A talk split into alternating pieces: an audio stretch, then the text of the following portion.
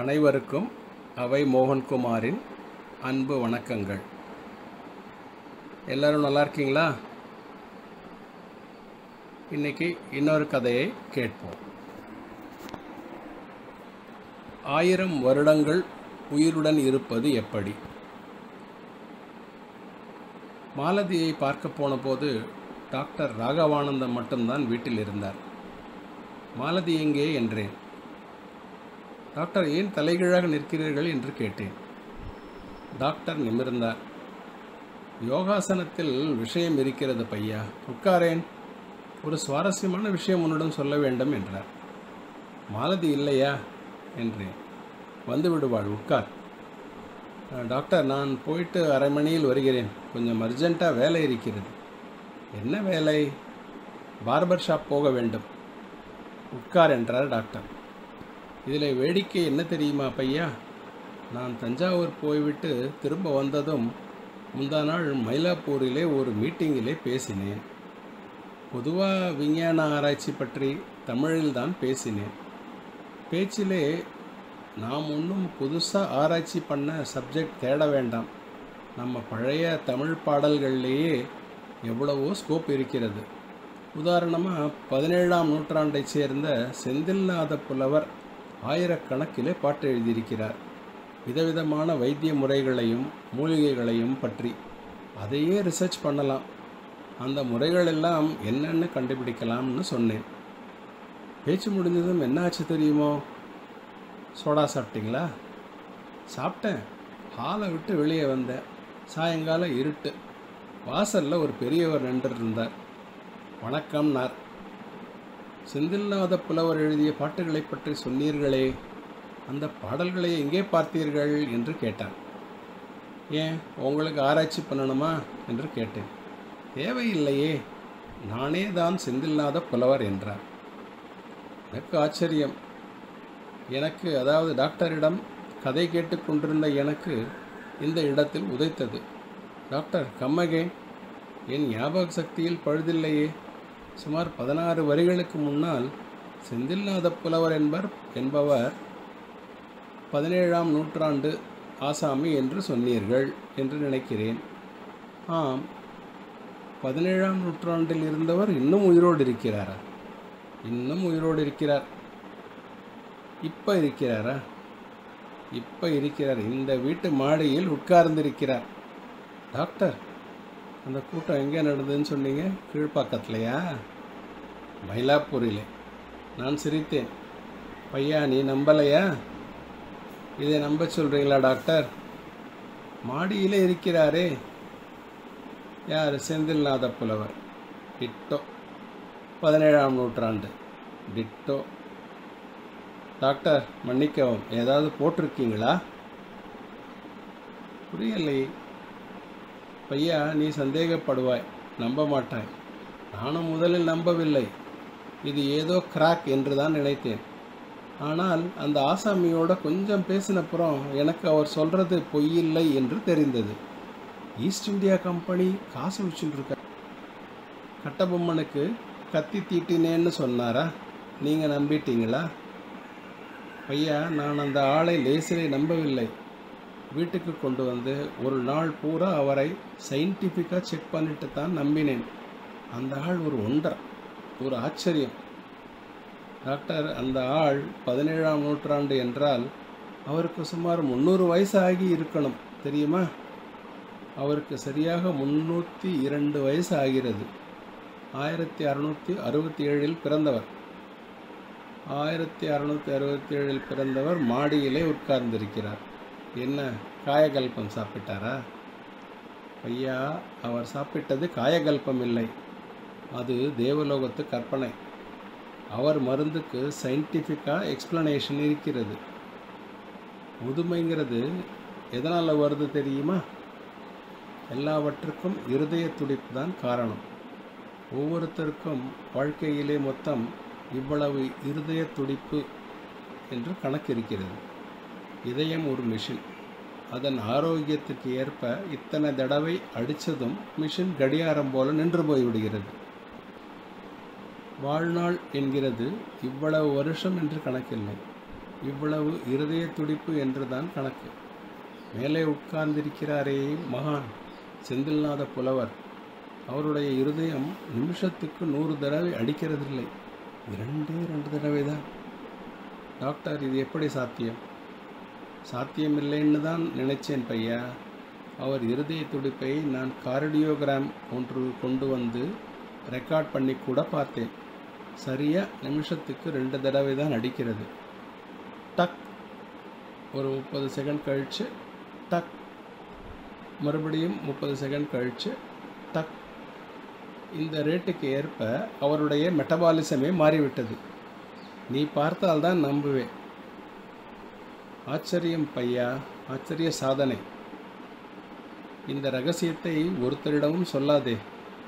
வா, அவரை போய் பார்க்கலாம். மாலதி வந்தாள். செந்தில்நாத புலவரின் மருந்து தேவையில்லாமலேயே சென்ற மாதம் பார்த்ததை விட இன்னும் இளமையாக இருந்தாள். அப்பா, அந்த பட்சி போயிட்டாரா என்றாள் மாடியை பார்த்து கொண்டே. நான், அவர் போகிறதுக்கு இன்னும் ஆயிரத்தி ஐநூற்றி எழுபத்தஞ்சு வருஷம் ஆகும் என்கிறார் டாக்டர். சரிதானே டாக்டர் என்றேன். அவள் என்னை பார்த்து, சரியான நட்டை கொண்டு வந்து உட்கார்த்தி வைத்திருக்கிறார், நீயும் இந்த கோஷ்டியில் சேர்கிறாயா? சென்ற இருபத்தி நாலு மணி நேரத்திற்குள் அவர் வாங்கி வர சொன்ன வஸ்துக்களை கேள் என்று லிஸ்டிலிருந்து படிக்க ஆரம்பித்தாள். ஆவாரங்குறிச்சி நூற்றி எட்டு, இளநீர் ரெண்டு, நாமக்கட்டி ரெண்டு, திரிபலை, திமிட்டிக்காய், கடுக்காய், லவங்கம், ரவீந்திரசூர்ணம். அப்பா, அந்த ஆள் பைத்தியமில்லை, பைத்தியக்காரர்களின் மாநாடு என்றாள். டாக்டர் சிரித்தார். மாலதி, உனக்கு தெரியாது, உனக்கு விவரமாக சொன்னாலும் தெரியாது. அந்த ஆள் ஒரு குவாக். நீ என்ன சொல்கிறாய் என்றாள் மாலதி என்னை பார்த்து. நான் இன்னும் பார்க்கவில்லை அவரை என்றேன். யாராவது முந்நூறு வருஷம் உயிரோடு இருக்கிறேன் என்று சொன்னால் அதை நம்பி மாடியிலே உட்காத்தி வைத்து சாப்பாடு போடுகிறதா என்றாள். ஐயா, பெண்களுக்கு, அதுவும் மாலதி போன்றவர்களுக்கு இதெல்லாம் சொல்லி வியர்த்தம். வா, அவர் திருபலைக்காக காத்திருக்கிறார், போய் பார்க்கலாம் என்றார். மாலதி, நீயும் வாயேன் என்றேன். நான் நேற்று பார்த்ததே போதும், ராத்திரியெல்லாம் கெட்ட கணா. எனக்கு இதைவிட முக்கியமான வேலை இருக்கிறது, நெயில் பாலிஷ் போட்டுக்கொள்ள வேண்டும் என்றாள். டாக்டர் மாடிக்கு செல்ல நான் தயங்கி கொண்டே உடன் சென்றேன். தயங்கி உள்ளே நுழைந்தேன். வருக மேஜைக்கு அடியிலிருந்து குரல் கேட்டது. கூர்ந்து பார்த்ததில் மேஜை அருகில் அந்த பக்கம் கீழே சப்பனம் கட்டி கொண்டு உட்கார்ந்திருந்தார் ஒருவர். டாக்டர் சொன்ன அறுபது அறுபத்தைந்து வயதுதான் மதிப்பிடலாம். டாக்டரின் சட்டை ஒன்றை அணிந்து கொண்டு லீவு எடுத்துக்கொண்ட ரிஷி மாதிரி உட்கார்ந்திருந்தார். மானாவாரியாக தாடி மீசை. எதிரே சம்பந்தா சம்பந்தமில்லாத வஸ்துகள் சிதறியிருந்தன. புலவரே, இவர் என் நண்பர் என்றார் டாக்டர். புலவர் என்னை பார்த்தார், ஏற இறங்க பார்த்தார். நான் உடனே சுத்த தமிழில் வணக்கம் ஐயா என்றேன். புலவர் சிரித்தார். ஷூ பாலிஷ் போடும் பிரஷ் சிரிக்கிறார் போல். உம்மை பார்த்திருக்கிறேன் என்றார். எம்மையா என்றேன். ஆம், உம்மைத்தான் என்றார். எங்கே என்று கேட்டேன். நினைவில்லையா? நான் உம்மை பார்த்ததில்லை என்றேன். சிரித்தேன். சிரிக்காதீர் என்றார். சிரிக்கவில்லை என்றேன். திரிபலை வந்ததா என்றார். டாக்டர் ஒரு பொட்டலத்தை பிரித்து தந்தார். புலவரே, இது போதுமா? போதும். என்ன செய்யப் போகிறீர் என்று கேட்டேன். உன் நண்பருக்கு தெரியாதா என்றார் டாக்டரிடம். அந்த மருந்தை தயார் செய்ய போகிறார் என்றார் டாக்டர். மேலும் இவரும் நம்ப மறுக்கிறார், உங்களுக்கு முன்னூறு வயது என்று என்றார். இயல்பே இயல்பே ஒவ்வொரு நூற்றாண்டிலும் இப்படித்தான். ஒருவரும் என்னை நம்பவில்லை. ஒவ்வொரு முறையும் நான் என் வாழ்நாளை நீட்டித்து கொண்டவன் என்றதும் சிறையில் அடைத்தார்கள்.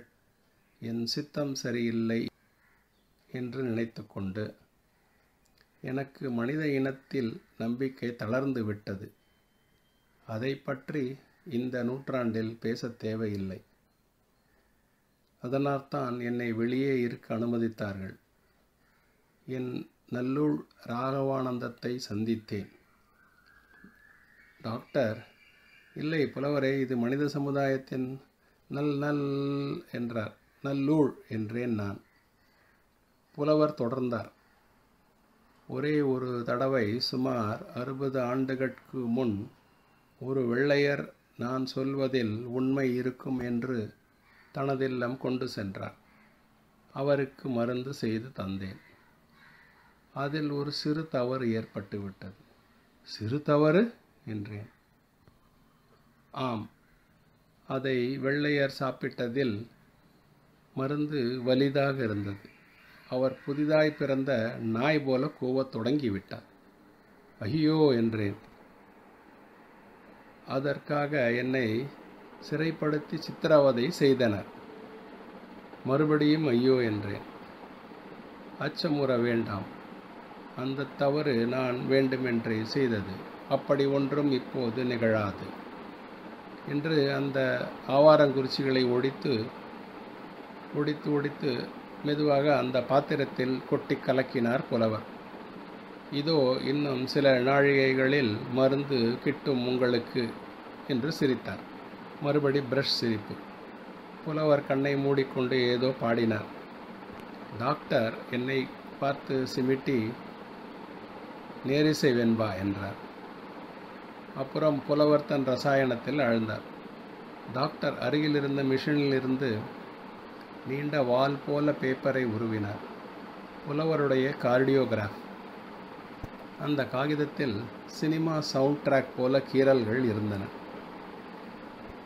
டாக்டர் புரியாதபடி எலக்ட்ரோடுகளை இணைத்ததையும் பற்றி சொன்னார். பையா, நீ ரொம்ப அதிர்ஷ்டக்காரன் என்றார். அப்படியா டாக்டர்?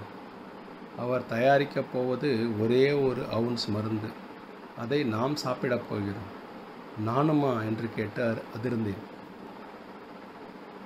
எனக்கு அறுபது வருடங்களுக்கு முந்தின அந்த வெள்ளையர் நினைவுக்கு வந்தார். டாக்டர், எனக்கு எதுக்கு இந்த வம்பெல்லாம்? நீங்கள் சாப்பிடுங்க, நீங்கள் விஞ்ஞானி. தொடர்ந்து நீங்கள் உயிர் வாழ்வதில் உலகத்துக்கு பயன் இருக்கிறது.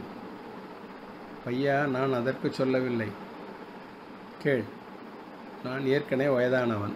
நான் சாப்பிட்டு விட்டு ஆயிரம் வருஷம் இருக்க போகிறேன் என்று சொன்னால் அந்த புலவருக்கு நேர்ந்த கதிதான் எனக்கும் நிகழும். கிழவர் ஏதோ போட்டிருக்கிறார், உளர்கிறார் என்று சொல்லுவார்கள். ஆனால் நீ சாப்பிட்டால் என்ன ஆகும்? நீ இளைஞன். உனக்கு என்ன இருபத்தேழு வயசு இருக்குமா? இன்னும் ஐம்பது வருஷம் கழித்து இருபத்தெட்டாகும் உனக்கு. ஜனங்கள் ஆச்சரியப்படுவார்கள். எப்படி இத்தனை வருஷமாக அப்படியே இருக்கிறாய் என்று அவர்கள் உன்னை வந்து கேட்பார்கள், பேப்பரில் போடுவார்கள். அப்பொழுது சொல், இந்த மரமண்டைகளுக்கு லாங்கிவிட்டிக்கு ஒரு மருந்து நம் தமிழ் வைத்தியத்திலேயே முன்னூறு வருஷமாக இருக்கிறது. அதை தெரிஞ்சுக்க முடியாத மடையர்களாய் இருக்கிறீர்கள். நீங்கள் போய் டாக்டர் ராகவானந்தத்தை பாருங்கள் என்று. நீயும் சாப்பிடணும், அதுதான் பொருத்தம் பையா. டாக்டர், எனக்கு அவசரமாக பார்பர் ஷாப் வரை போக வேண்டும் என்றேன். பையா, இந்த மருந்தை சாப்பிட்ட பிறகு ஐம்பது நாளைக்கு ஒரு தடவை சவரம் செய்து கொண்டால் போதும். யோசிச்சுப்பார். இதோ என்றார் புலவர். ஏதோ என்றேன் நான். கண்ணாடி டம்ளரில் ஒரு பழுப்பு திரவம் இருந்தது. அந்த திரவம் கொஞ்சம் கோபமாக புகைந்து கொண்டிருந்தது. மற்றொரு டம்ளரை எடுத்து அதை பேர்பாதியாக பிரித்தார் புலவர். டாக்டர் கையில் கொடுத்தார். என்னிடம் ஒன்று கொடுத்தார். பருகுங்கள் என்றார். பையா, நாம் சரித்திரம் ஏற்படுத்தப் போகிற தருணம் வந்துவிட்டது. பையா, மனிதன் கண்டுபிடித்த மருந்துகளின் கொடுமுடி இதுதான். அருந்து, பருகு, நுகர் என்றார் டாக்டர். டாக்டர், தமிழ்லே விளையாடுறீங்களே என்று சொல்லிவிட்டு மெதுவாக அந்த மருந்தை மூக்கருகில் கொண்டு சென்றேன். கிருஷ்ணாயில் வாசனை அடித்தது. உடனே திராட்சப்பழ வாசனை அடித்தது. மாம்பலகையை இழைக்கும் தச்சர் வாசனை அடித்தது. புலவர் ஒரு முறுவல் செய்தார். நீ எந்த மனத்தை நினைத்தாலும் அந்த மனம் தெரியும். இந்த மாமருந்தில் கடிதில் விழுங்கும் என்றார். புலவரே, இதில் ஏதும் தப்பில்லையே, அந்த வெள்ளைக்காரருக்கு ஏற்பட்டார் போல ஏதும் ஆகாதே, உப்பு கிப்பு எல்லாம் சரியாகத்தானே சேர்த்திருக்கிறீர் என்றேன். கவலை உரையில், அதாவது நீ சாப்பிட நான் கேரண்டின்னு என்கிறீர்களா என்றேன். பையா, சேர்ந்தாற்போல் சாப்பிடுவோம். ரெடி ரெடியா என்றார். ரெடி என்றேன். எனக்குள் யாயாதி மாதிரி ஒரு ஆசை இருந்திருக்க வேண்டும். என் இளரத்தம் சாப்பிட்டுத்தான் பார்க்கலாமே என்று சொல்லி இருக்க வேண்டும். அடுத்த நூற்றாண்டில் பழைய சிவாஜி படங்களை டெலிவிஷனில் பார்க்கலாமே என்று ஆசை இருந்திருக்க வேண்டும். டாக்டர் ஒன் டூ த்ரீ என்று என்ன ஒரே மடக்கில் மருந்தை குடித்தேன். சாப்பிட்டவுடன் புலவரை கேட்டேன். புலவரை, இதில் என்ன சேர்த்திருக்கிறீர்கள்? அமிலமா? முதலில் சற்று சுடும், கொஞ்சம் பொறும் என்றார். சுடுமா? நைட்ரிக் ஆசிட்லே முகசவரம் பண்ணிக்கொண்டு அப்புறம் அதிலேயே குளிச்சாப்பில் எரிகிறது, கட்டை விரல் வரைக்கும் என்றேன். கொஞ்சம் பொறும் என்றார். கொஞ்ச நேரத்தில் அந்த எரிச்சல் அடங்க ஆரம்பித்து தேசிய கொடி மாதிரி உணர்ந்தேன். மார்பு வரை சூடாகவும் வயிறு வரை மிதமாகவும் அப்புறம் கீழே ஜில் என்றும் அப்புறம் அந்த ஜில் கொஞ்சம் கொஞ்சமாக மேலே ஏறியது. இப்பேற்பட்ட ஜில் இரண்டு காது நுனிகளை தவிர மற்ற இடங்களெல்லாம் பரவியது ஜில். அப்புறம் மருந்து வேலை செய்தது. மொய் என்று சொல்லி உடம்பை உதறிக்கொண்டேன். அப்புறம் என் கண்கள் சுழன்று சுழன்று என் வார்த்தைகள் முழுவதும் குழல ஆரம்பித்தன. பாதங்களுக்கு கீழ் ஹேவர் கிராஃப்ட் மாதிரி ஒரு விதமாக உணர்ந்தேன். பேச்சு சக்தி வந்ததும் புலவர் தெரிந்தார். சரியான சரக்கு வாத்தியாரே, இன்னும் கொஞ்சம் இருக்கா என்று கேட்டேன். மேலே தேவை இருக்காது என் நண்பரே, இனி நீர் நீடூழி வாழ்வீர் என்றார். டாக்டர் என்று கூப்பிட்டேன். பையா என்று குளித்த பறவை போல அவர் சிலிர்த்து கொண்டார். Doctor, are you alright? யார் தைச்ச சட்டை? எங்கள் தாத்தா தைச்ச சட்டை, சொல்லுங்கள் பார்க்கலாம். பையா, எனக்கு புதிதாக பிறந்தார் போல இருக்கு, எல்லாம் அலம்பை விட்டா போல கிளியராக தெரிகிறது. எனக்கு கூட. ஆனால் டாக்டர், என்ன? என் இதய துடிப்பு ஒன்றும் குறையவில்லையே என்றேன் மார்பை பிடித்து கொண்டு. அது இவ்வளவு கடிதில் நிகழாது, பொதுவாக மெதுவாக சில வருடங்களில் தான் தெரியும் என்றார் செந்தில்நாத். புலவரே, ரொம்ப தேங்க்ஸ். டாக்டர், ரொம்ப தேங்க்ஸ். இந்த மருந்தில் விஷயம் இருக்கோ இல்லையோ, சாப்பிட்றதே ஒரு அலாதி அனுபவம். டாக்டர், பையா, இந்த மருந்து நிச்சயம் வேலை செய்யும். நிச்சயம் இருபத்தோராம் நூற்றாண்டிலே நீ, நான், புலவர் மூன்று பேரும் இருக்க போகிறோம். இருபத்தி ரெண்டாம் நூற்றாண்டிலே இருபத்தி மூன்றாம் நூற்றாண்டிலே என்றார். வருகிறேன் டாக்டர், புலவரே விடைபெறுகிறேன் என்று எனக்கு பிடித்த பப்பரப்பா பாடிக்கொண்டே கிளம்பிவிட்டேன். நான் மருந்தை சாப்பிட்டு விட்டேன். அது நிஜமாகவே வேலை செய்யுமா, நான் நீடூழி வாழ்வேனா என்ற கேள்விகள் உங்களுக்கு எழலாம். உங்களுக்கும் என்னைப்போல் சந்தேகம் ஏற்படலாம். உங்கள் சந்தேகங்களையெல்லாம் நிவர்த்திக்க என்னால் இப்போது முடியாது. நேற்று தான் சாப்பிட்டிருக்கிறேன். அதனால் நான் ஒன்று செய்கிறேன். மறுபடி இந்த கதையை அந்த பத்திரிகையில் ரெண்டாயிரத்தி அறுபத்தி ஒன்பதாம் வருடம் மார்ச் மாத இதழில் எழுதுகிறேன். தொடர்ந்து சரியா? நன்றி, வணக்கம்.